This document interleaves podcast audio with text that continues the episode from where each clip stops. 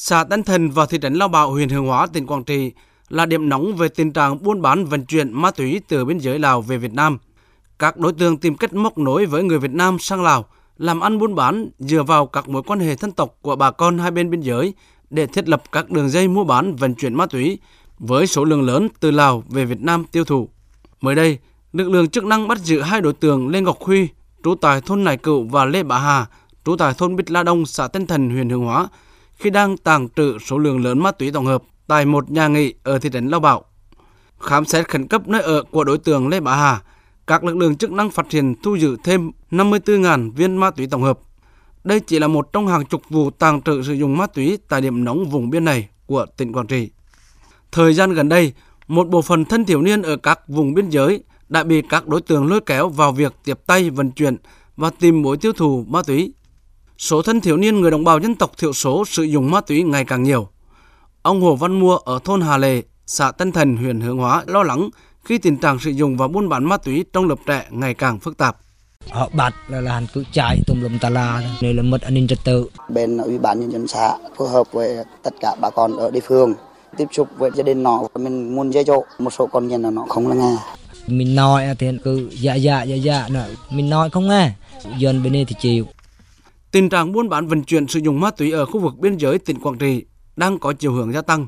Năm 2022, lực lượng bộ đội biên phòng tỉnh Quảng Trị phối hợp với các lực lượng chức năng bắt giữ xử lý 720 vụ với 1.400 đối tượng vi phạm. Các lực lượng đã bắt giữ 82 đối tượng, thu giữ 53 kg ma túy dạng đá và hàng trăm ngàn viên ma túy tổng hợp, hai khẩu súng K59, 45 viên đạn cùng nhiều phương tiện thiết bị.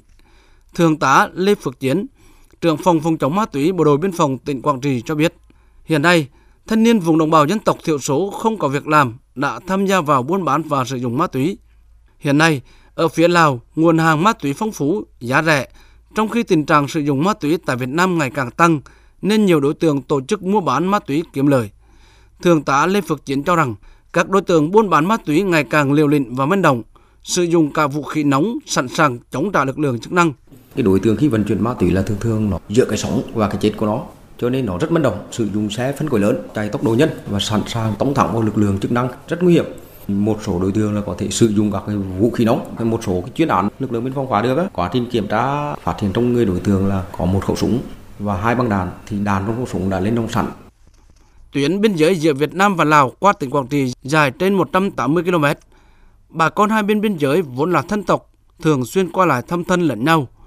Đây là điều kiện thuận lợi để tội phạm ma túy lợi dụng, tìm sơ hở của lực lượng chức năng để đưa ma túy qua biên giới. Các đối tượng này cất giấu ma túy trong phương tiện, bỏ lẫn hàng ký gửi, rất khó khăn cho việc phát triển xử lý. Tội phạm chủ yếu giao dịch qua mạng xã hội nên đối tượng cầm đầu ít lộ diện.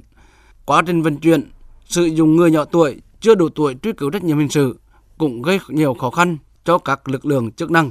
Để ngăn chặn tội phạm ma túy ngay từ biên giới, lực lượng bộ đội biên phòng tỉnh Quảng Trị phân công cán bộ xuống địa bàn, phối hợp với cấp ủy chính quyền địa phương, đẩy mạnh tuyên truyền vận động nhân dân nâng cao ý thức cảnh giác, chấp hành pháp luật, tham gia phong trào toàn dân phòng chống tội phạm ma túy. Đại tá Ngô Xuân Thường, Phó Chính ủy Bộ Chỉ huy Bộ đội Biên phòng tỉnh Quảng Trị cho biết, lực lượng biên phòng tỉnh kiên quyết xử lý những cán bộ chiến sĩ có biểu hiện tiếp tay hoặc buông lỏng quản lý. Cái nhiệm vụ phòng chống ma túy và tội phạm về ma túy là một trong những cái nhiệm vụ trọng tâm hàng đầu thì chúng tôi đã phối hợp với lực lượng công an, cấp ủy chính quyền các địa phương để tổ chức nhiều đợt tuyên truyền trực tiếp đến quần chúng nhân dân, tham mưu cho các cơ quan tư pháp để tổ chức xét xử một số cái vụ án buôn bán ma túy ngay trên địa bàn khu biên giới để mang tính chất răn đe giáo dục những cái người chưa phạm pháp tránh xa buôn bán ma túy hoặc tiếp tay cho các hoạt động ma túy.